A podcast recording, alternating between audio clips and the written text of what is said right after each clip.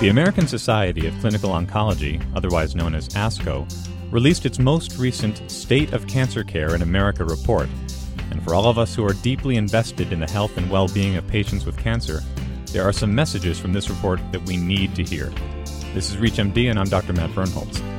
Joining me today is our special guest, Dr. Clifford A. Hudis, president of ASCO. Dr. Hudis is also chief of the Breast Cancer Medicine Service and an attending physician at Memorial Sloan Kettering Cancer Center. Dr. Hudis, welcome to ReachMD. Thank you very much. Let's start with ASCO's recent report that I just mentioned called State of Cancer Care in America 2014. How did this report get developed and what kind of undertaking was it? Well, this was really an attempt to reach just a deeper understanding of the scope and scale of practice in the United States in terms of cancer, and also, therefore, to prepare ourselves better for all of the unfolding challenges we face. Simply put, in science and in policy and in planning, you can't really start to make adaptive changes if you don't actually know the problem. So we wanted to know, for example, how many oncologists are there, what kinds of practices are they in, what are the challenges that they perceive right now, what kinds of changes are they planning to make to adapt to changing conditions, and so forth. These are the kinds of questions we wanted to understand. So clearly, this was a, a big undertaking when we asked questions that broad. How many stakeholders were involved in the report's creation? There were hundreds and hundreds of practices and thousands of doctors involved in this. They were the key stakeholders, and of course, an ASCO staff in various departments who have expertise in regulatory policy and so forth all uh, contributed as well. And updating this kind of report must be quite the undertaking as well. Who does that? This will be done by ASCO. Our commitment is to to really have this as a living document and to update it on we expect a yearly basis. Why don't we get to the, the report specifics now? We'll get to the brass tacks of it because the starkest message appears to have come out of this report being that, that there's a growing crisis of supply and demand, you know, in which demand for cancer services is growing while the pool of trained clinicians is shrinking. So Tell us about this problem and what you think, from ASCO's perspective, can be done to address it. I have to say, we're always a little bit careful in terms of predicting to the future. There are a lot of factors that can come into play that we might not anticipate. So I always want to point that out. But the best of our estimates are the following about one in five American oncologists are at least thinking right now about the end of their career in terms of retirement or scaling back practice. Two, there's a lot of consolidation taking place right now. Practices being swallowed up by larger practices or hospitals and so forth. Some practices may be closing while the docs continue to work, but maybe are being relocated. All of this means that there is an uneven distribution of access to care already in the United States, especially in rural areas. And the second issue is that with the Affordable Care Act and with the aging of the population, as well as some concurrent health issues like obesity, we anticipate that there's going to be a shortfall of something like 1,500 oncologists in the coming years. And that means, based upon the fact that each cancer doctor tends to see about 300 new patients per year, that there might be up to a half million people roughly who f- face some challenges in accessing care in the years to come. And that, of course, assumes all of the current conditions that, that we see now, and it also assumes that there's no mitigating factors. What kind of mitigating factors are we talking about? Well, I, I don't know what kinds of changes could happen in the future about who renders care, how often patients are seen, and so forth. I'm just saying that that under the current conditions, this is what it looks like will will happen. It sounds like quite a potential disparity in care if we're talking, as you put it, a half a million number of people who might not get the kind of access, particularly in rural areas. What do you think could be done to address that kind of problem, spe- specifically in rural areas, for instance? Yeah, well, there are a variety of issues here. I think one of the things we have to look at very carefully is how to make sure that reimbursement is not unfairly penalizing small uh, and rural practices. There are a variety of ways in which that may be the case right now. There are demonstration projects that we're doing to look at alternative payment systems that might actually help to address that. And we'll see. We don't think that we should rush into any one system without testing it. Second thing is there are other factors that need to be considered. The impact, for example, of the 340B pricing model, and this is a bit of a wonkish kind of issue, but it has some influence on the viability of practices, especially small independent ones that tend to be in certain rural areas. We are also, of course, actively developing our big data project, which is called CancerLinQ, and our goal there is to make it possible for small practices to thrive delivering state of the art, cutting edge care in local communities, even though they historically may not have had the same access to that kind of information and data. This distributes best practices and standards of care and, and clinical decision support to those practices. Well, Dr. Hudis, I definitely want to get back to the CancerLinQ area of conversation because that's a great area of focus for us. But one other area of interest for a number of our listeners is how the primary care physician fits into this evolving state of cancer care, especially as we strive toward better longevity and, of course, improved quality of life for cancer patients.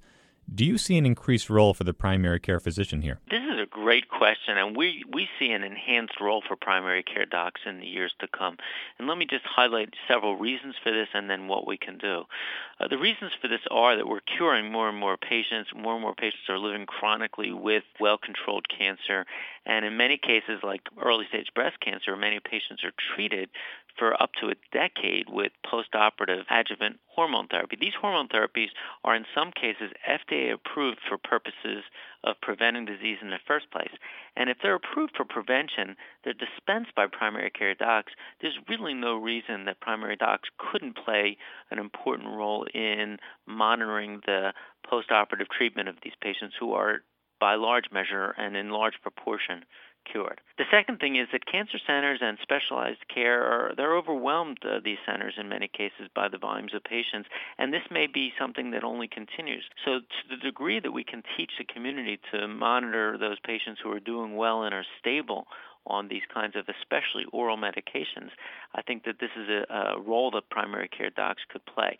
One of the challenges always has been that many docs are sort of put off by the diagnosis of cancer. Once it's been made, they believe that the patient really is best served by being chronically in the hands of the medical oncologist. And we have an important, but I think obtainable task here to educate our primary care partners in terms of what signs and symptoms they need to refer back to medical oncology, what things they can manage themselves, how to be integrated into the teams that distribute this care. This is something that's not going to go away. This is something that's going to only become more and more of an issue.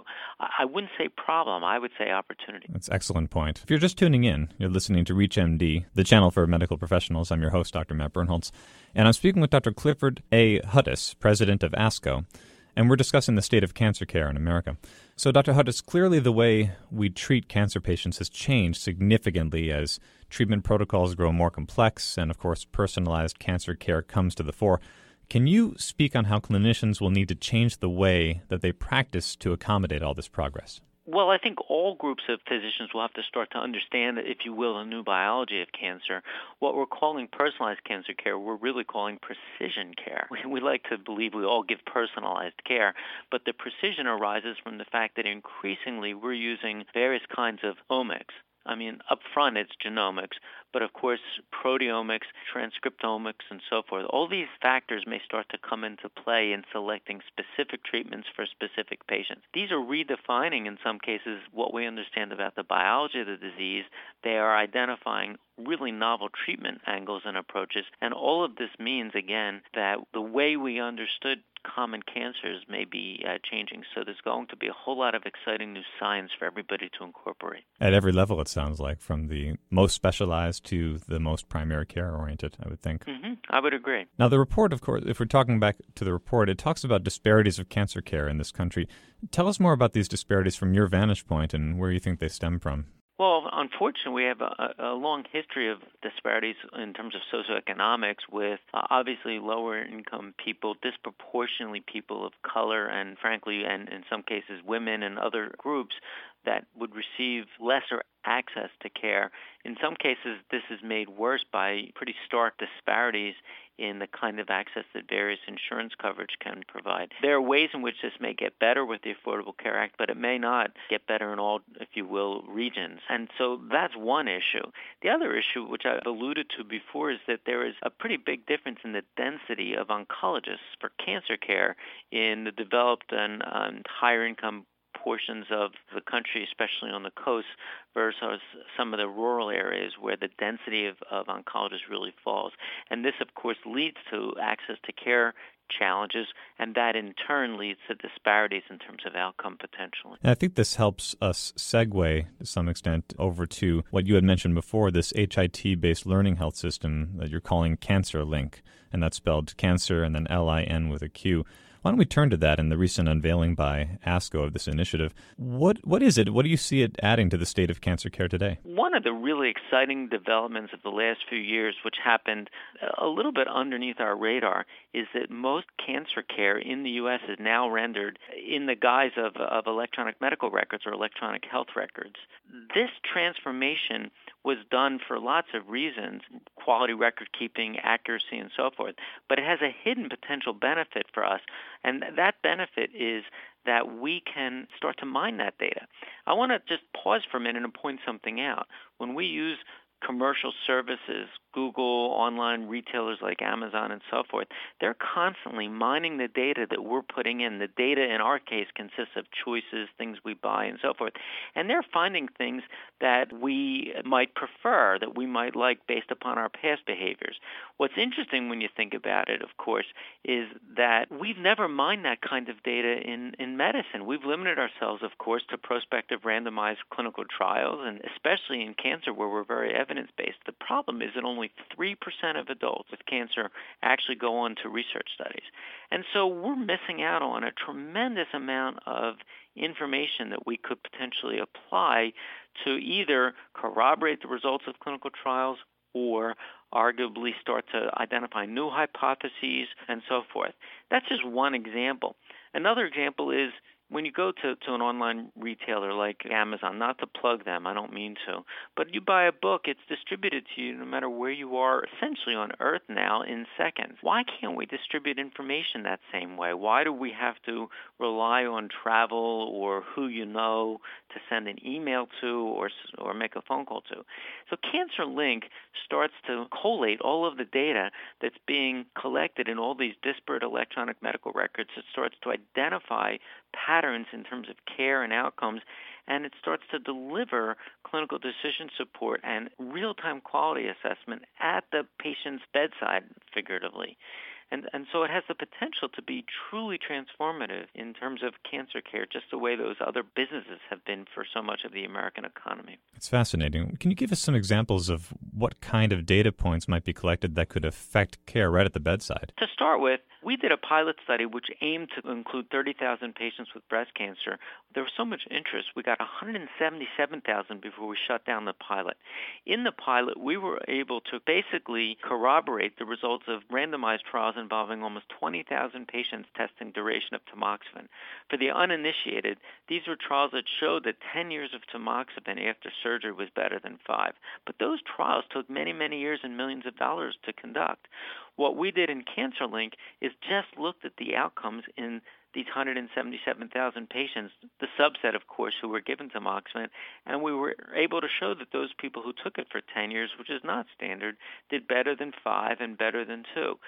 Again, I want to be very clear, especially for the scientific audience, this does not replace quality prospective clinical trials.